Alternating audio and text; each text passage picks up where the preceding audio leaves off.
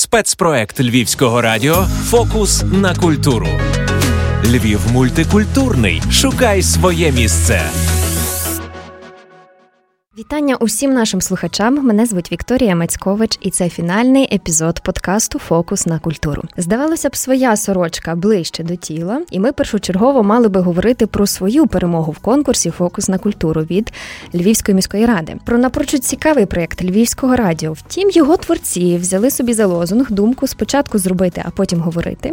Тож тепер, коли виставка Тонько Щепко і всі всі всі вдячно збирає компліменти від гостей нашого радіогаражу, ми можемо розказати про усі тонкощі та найцікавіші історії проєкту. Вперше за досить тривалу перерву за мікрофоном сидить людина, на чиїх плечах багато років тримається історія цього будинку. Керівниця комунального підприємства Львівське радіо Мирослава Лубкович. Мої вітання. Дякую, вітаю наших слухачів, наших глядачів. Е, ви знаєте, це напевно дійсно епохально для Львівського радіо цей проект Перемога в конкурсі, тому що всі почули, що Львівське радіо живе, що Львівське радіо відроджується, що воно стає ще кращим, ще цікавішим. І все ми робимо вперше. Ця наша мрія створити музей Львівського радіо. Не було часу, сил, можливо, бажання не завжди вистачало. А тут вистачило часу на все, і ми отримали ще й перемогу. Ми мали можливість, і ми про це розказали. про Початки історії Львівського радіо починаючи з 1930 року, і нарешті весь Львів і Україна почують, що тільки у Львові було написано тут, в стінах Львівського радіо, будинку Львівського радіо на князя Романа 6. І ми безмежно вдячні Богдану Шумиловичу, співавтору проекту, який максимально зробив для того, щоб наповнити його і зробити таким ну безцінним, я би сказала, для прийдешніх поколінь. Думаю, що пан Богдан розкаже нам такі тонкощі, що можливо і не війшли, не мали можливості війти в цей проект.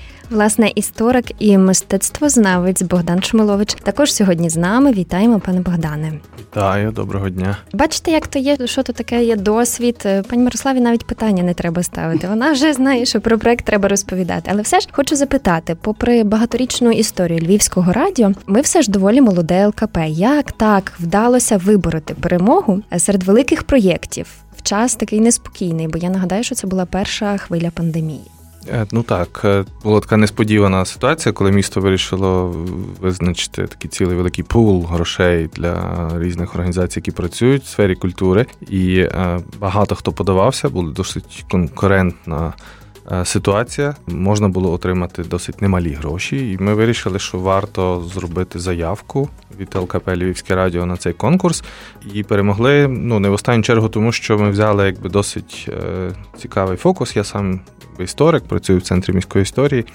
І ми багато працюємо із історією медіа, з історією популярної культури теж. А тут замішувалося все в кучку таку цікаву. Тобто і міська культура, і популярна культура, і технологія, і історія політична. Це все якось сходилось в одне. І ми запропонували, що ми зробимо і дослідження, і е, виставку, і книгу. Такий комплексний зробимо проект. І комісія вирішила, що це досить цікава пропозиція, так нам дали можливість її реалізувати. Тому ми, я думаю, заслужено перемогли. Хто ж такі ці Тонько і Щепко, і чому заслуговують на увагу львів'ян? Ну, Львівське радіо це феномен, який має різні періоди, етапи.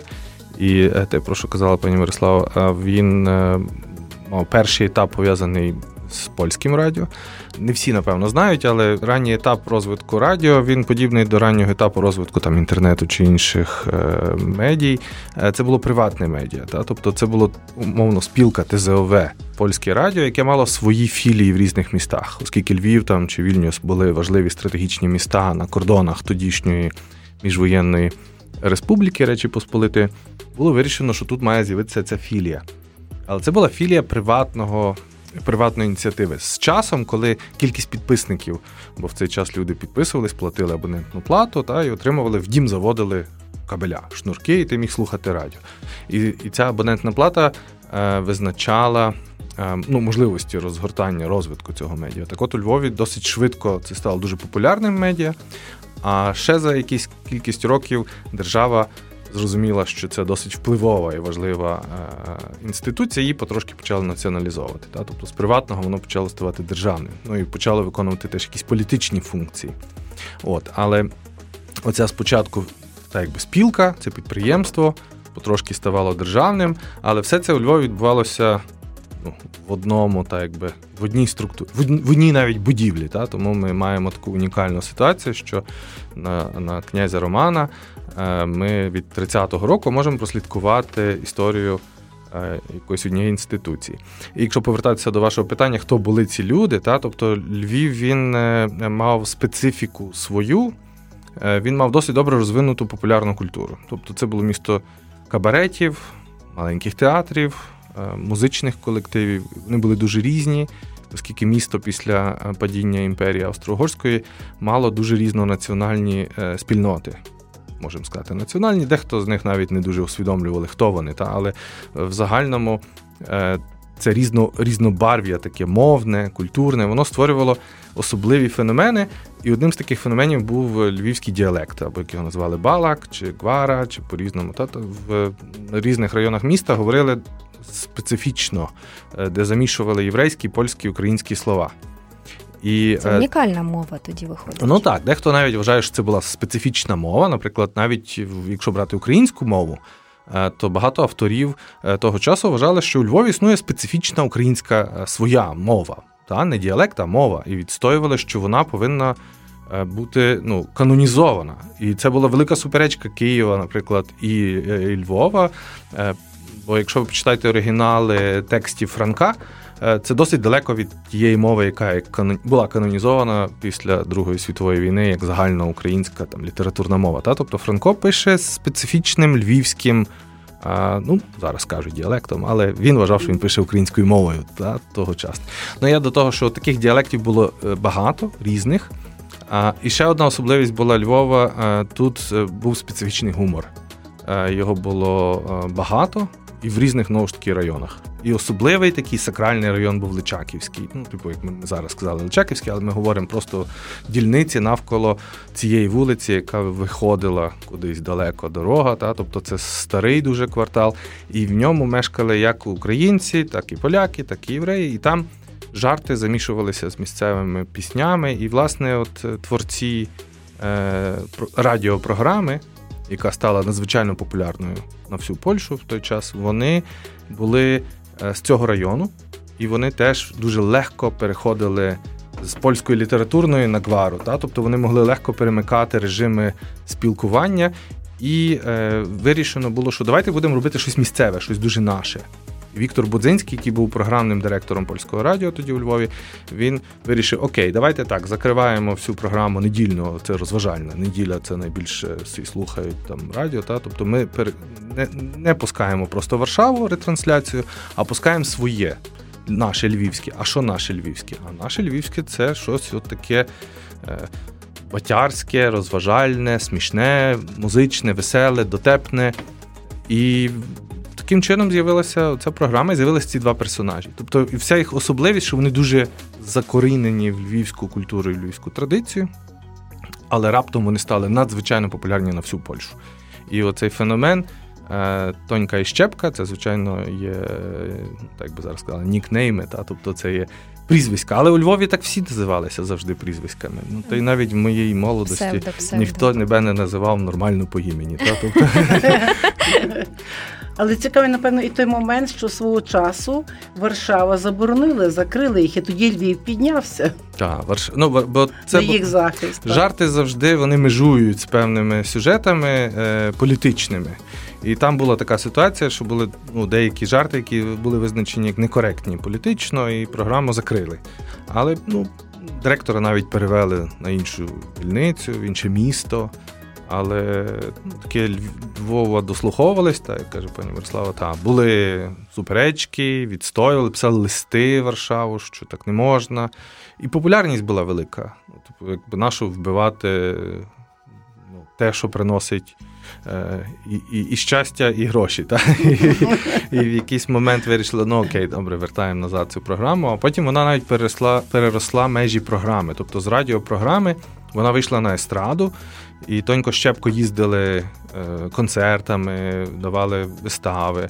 А потім було вирішено зробити фільм. І фактично феномен, який народився на радіо, який використовував львівські пісні, і львівський діалект, і львівські жарти, виріс в феномен там якоїсь більш поп-культури, там великий а потім ще й став кінофеноменом. Угу. І, і от, власне, в цьому його особливість. Ну, здавалося б, прості варіати, якщо так собі подумати, так? Але їхня аудиторія дійсно в один час охоплювала близько 6 мільйонів слухачів. Мені вдалося таке прочитати у передвоєнній Польщі. Пані Мирослава, а чи відчувається в цих стінах дух веселої львівської хвилі? Так, і зрештою знаю, що серед туристів чимало тих, хто цікавиться будівлею і навіть впізнають колись відомих героїв радіопрограми.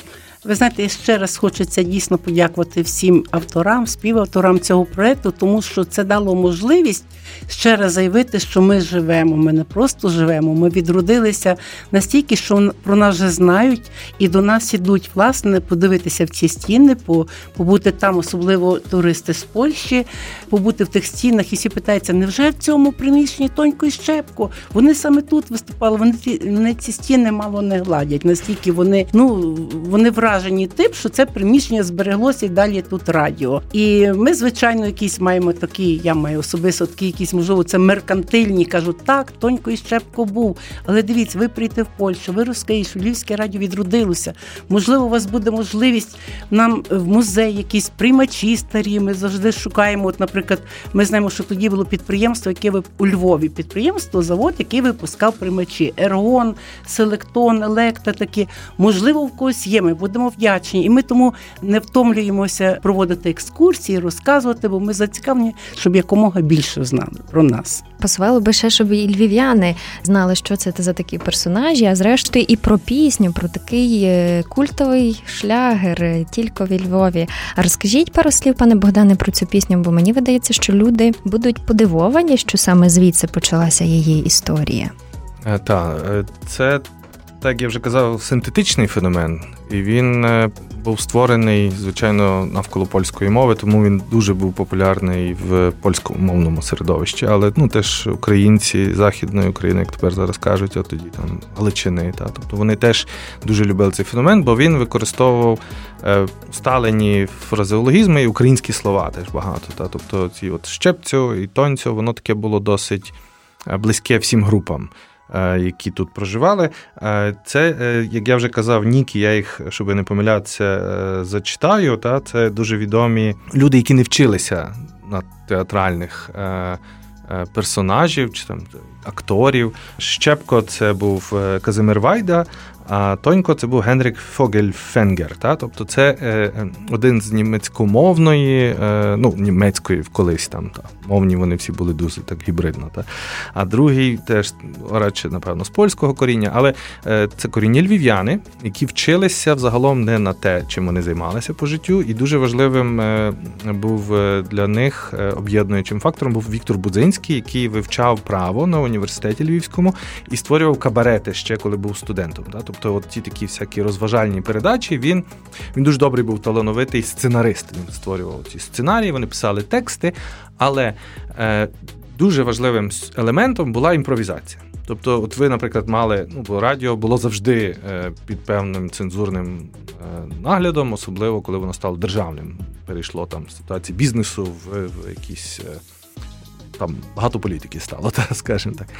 І звичайно, що всі тексти перечитувалися і їх цензурували, але е, неможливо було повторити е, радіопередачі, які робили Тонько і Щепко, бо вони імпровізували на ходу. Та? Тобто вони мали якусь рамку, таку про що вони будуть говорити. І ті жарти тому могли бути часом небезпечними, тому що вони могли щось витягнути, що актуальне, і люди дуже добре це сприймали, але воно так бувало часом політично е, ну, по-різному. Та?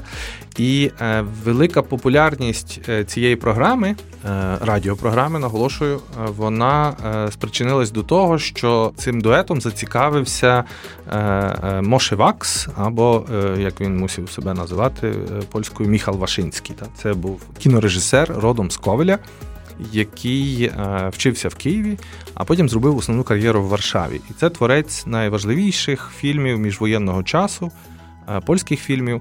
І, звичайно, ми маємо з преси дані, як він приїхав до Львова з ідеєю створити фільм, який би якось був пов'язаний зі Львовом. Ну і звичайно вони звернулися до найпопулярнішого феномену. Це було Львівське радіо. Та на Львівському радіо найвідоміші були е, Тонько Щепко. Ну і було рішення створити сценарій. Цей сценарій замовили ще одному львів'янину е, Шлехтеру. Він мав ім'я Еммануель Шлехтер.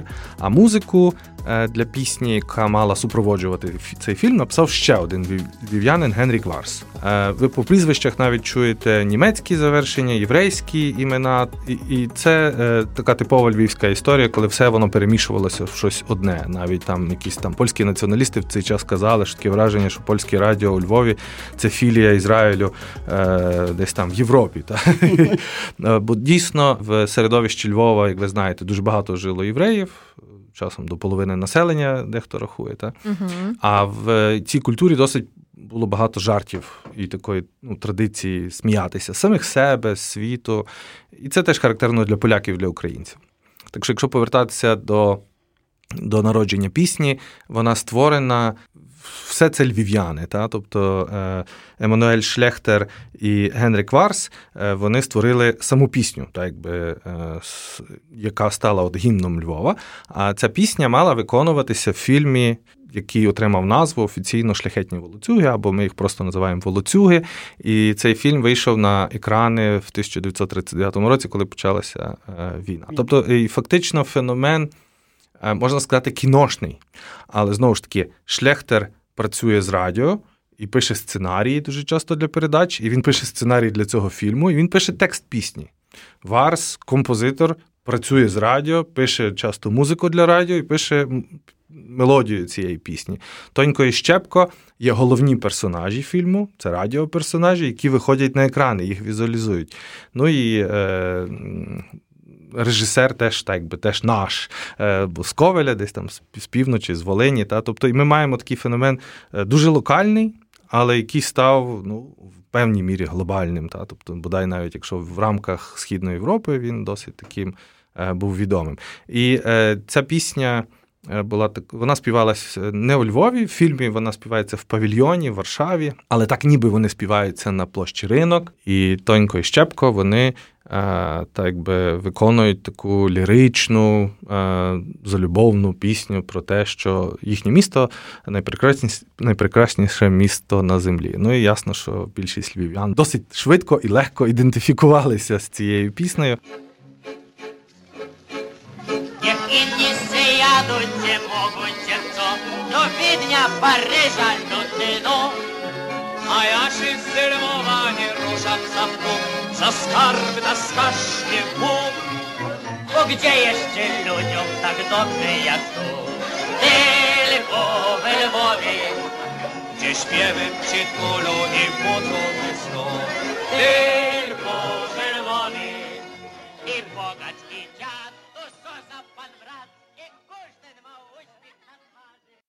На жаль, її кар'єра була досить коротка, та, тобто війна, і після війни.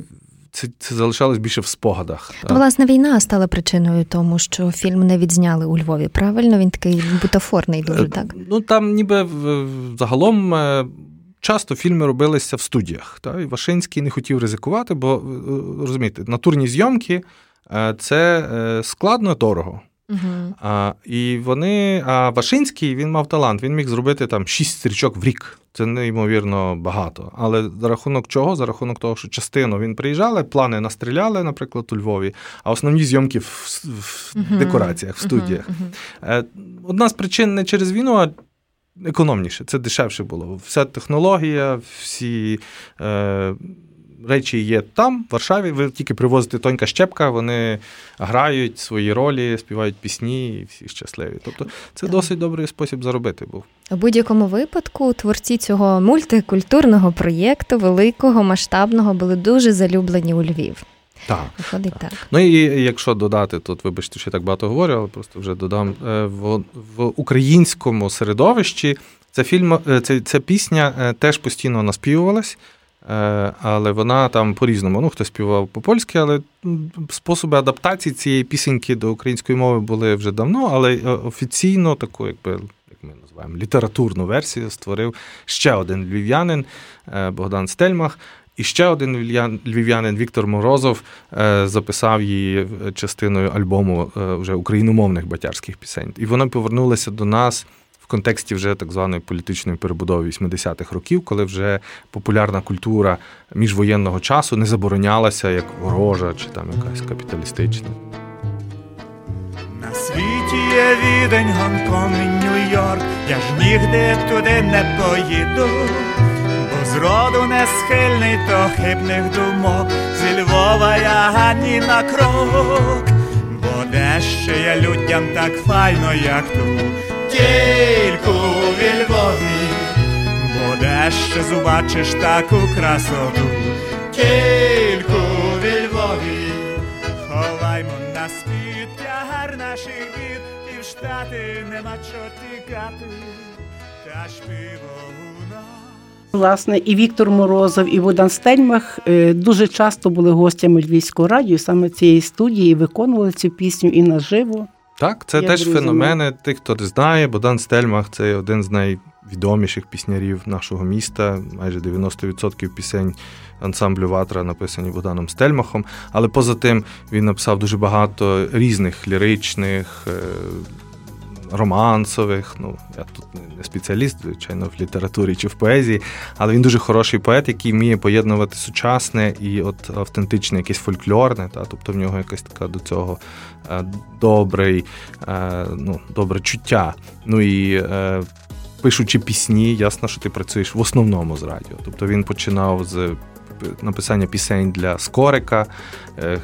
Може, хтось з вас не знає, але Скорик не тільки класичну музику писав, а теж естрадну, багато композицій легкої музики. І Богдан Стельмах написав цілий ряд текстів для, для Скорика чи скорик для Стельмаха, я вже не знаю, хто для кого писав. Історія розсудить. Дуже цікавим було власне відкриття виставки. Пані Морозі, які емоції вирували в залі. Е, що відчувалося, коли презентували вже результати проєкту? Велика дорога досліджень, подолана, і можемо вже щось трохи підсумувати. Це перш за все радість від того, що цей проект відбувся що нарешті і львів'яни можуть прийти, і ті, що знали цю історію, і ті, що навіть не здогадувалися про неї, що вони можуть прийти, подивитися.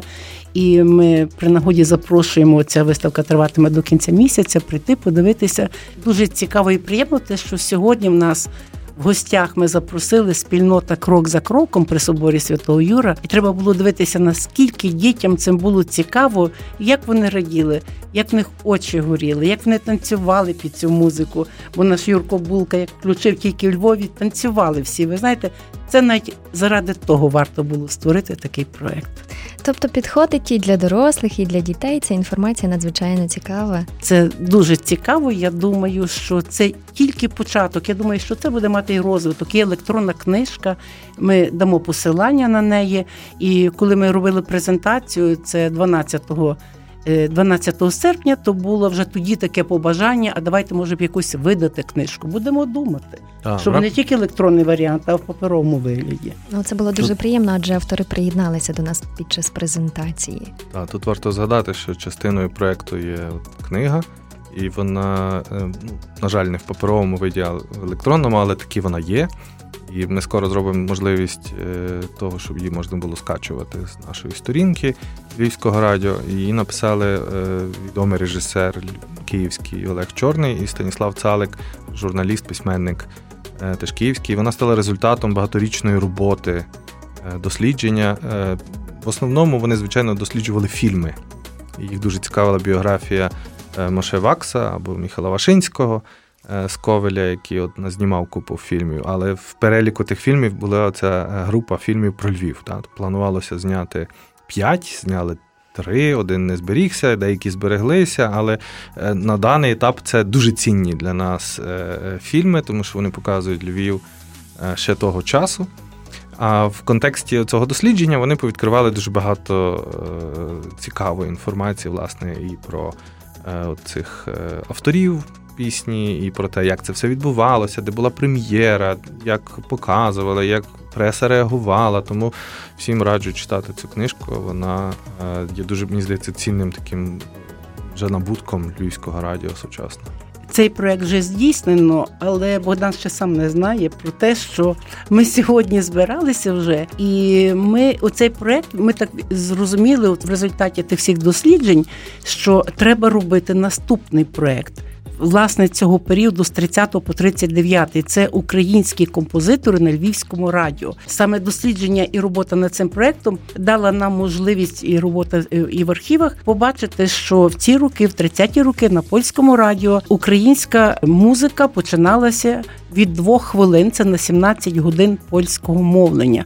І оці всі дослідження ми зрозуміли, що треба робити наступний проект. Це є українські композитори на львівському радіо, щоб показати, щоб е, дати можливість людям зрозуміти, як важко було, але люди не здавалися і вони добивалися для того, щоб українські композитори мали мали можливість збільшувати свій час. А тоді музика це були прямі трансляції.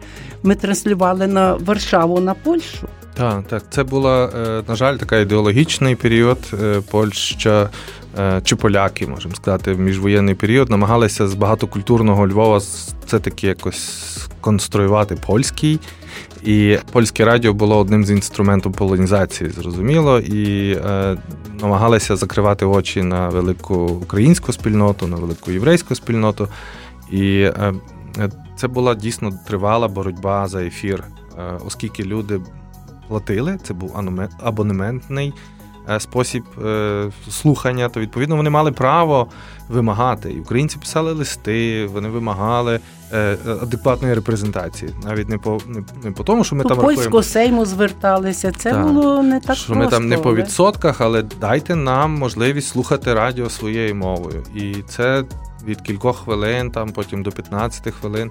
Е, була боротьба за музику, тому що полякам було легше вмикати служби Божі е, там е, українською чи якісь фольклорні пісеньки, як це робили потім в радянський час, та, тобто звести національне тільки до фольклорного. Та. Тут була велика теж боротьба, бо і Людкевич, і Колеса, і інші відстоювали Барвінський, що в нас є хороша музика сучасна. І Роман Савицький, її власне, просто, в нас просто... є ці спогади. Так, до речі, е, тодішнього, не тоді він працював вже десь в 60-х роках. Це старший редактор Юрій Булка.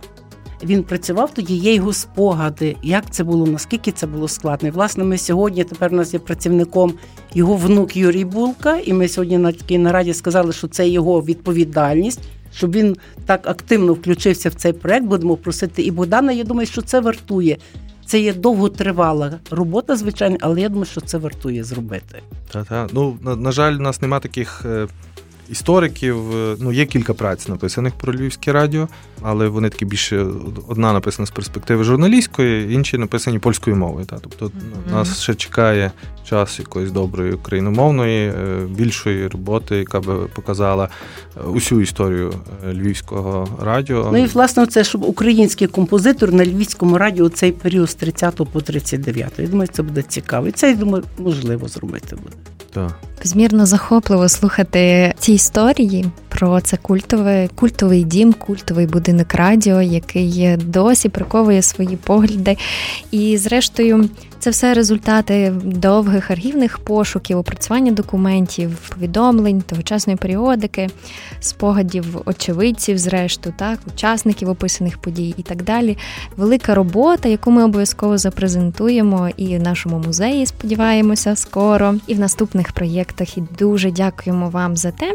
Що ви це розвиваєте, і що львів'яни можуть пізнавати історію історію цього будинку, цього приміщення, цього насправді такого особливого е, куточка радіомовлення. Е, Богдан Шумилович та Мирослава Лубкович були гостями сьогоднішньої програми. Тож дякуємо вам за участь. Мене звуть Вікторія Мацькович. То був фокус на культуру. Крайній фінальний епізод, адже ми вже завершуємо розповідати про усі е, проєкти, яких підтримала власне Львівська міська рада. Але впевнені, що культура, звичайно, на цих проєктах не завершується, і ми далі будемо говорити про е, різні культурні події, власне, у Львові. І е, як і тоді, так і тепер потребуємо трохи вашої підтримки, друзі. Адже Львівське радіо тільки стає на ноги. Ставте нам вподобайки, підписуйтеся на наші подкасти і залишайтеся з нами, бо так звучить твоє місто. Місто історії, місто майбутнього. Львів у фокусі культура.